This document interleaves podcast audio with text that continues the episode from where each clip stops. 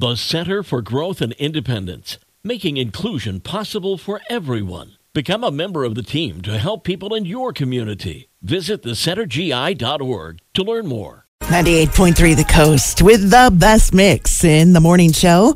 I'm Ginger Martin. All right, here is your collection of coffee talk this morning.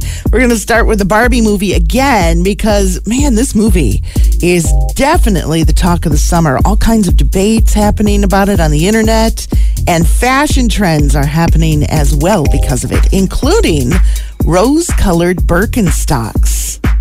Margot Robbie's Barbie is wearing um, those in the closing scenes of the movie, and the color has already sold out at several retailers, but you can still get them at Birkenstock.com. They're 160 bucks. They might be sold out right now. I don't I don't know. you can go check. Apparently the Barbie movie caused a 110 spike in searches for Birkenstocks, and Google has cited Barbie Birkenstock as a breakout search over the last 30 days.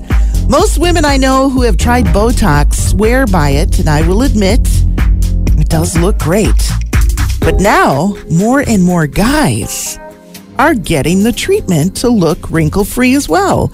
It's called Brotox, and it is in demand, especially by guys between the ages of 18 and 24, which is exactly the age. You don't really need it, but okay. And I mentioned this last week that the Perseid meteor shower is happening this month, but if you really want to catch the most meteors, that is going to happen this weekend. It is at its peak where you could see between 90 and 100 per hour. The best hours to catch the show will be between midnight and 3 a.m., both Saturday and Sunday.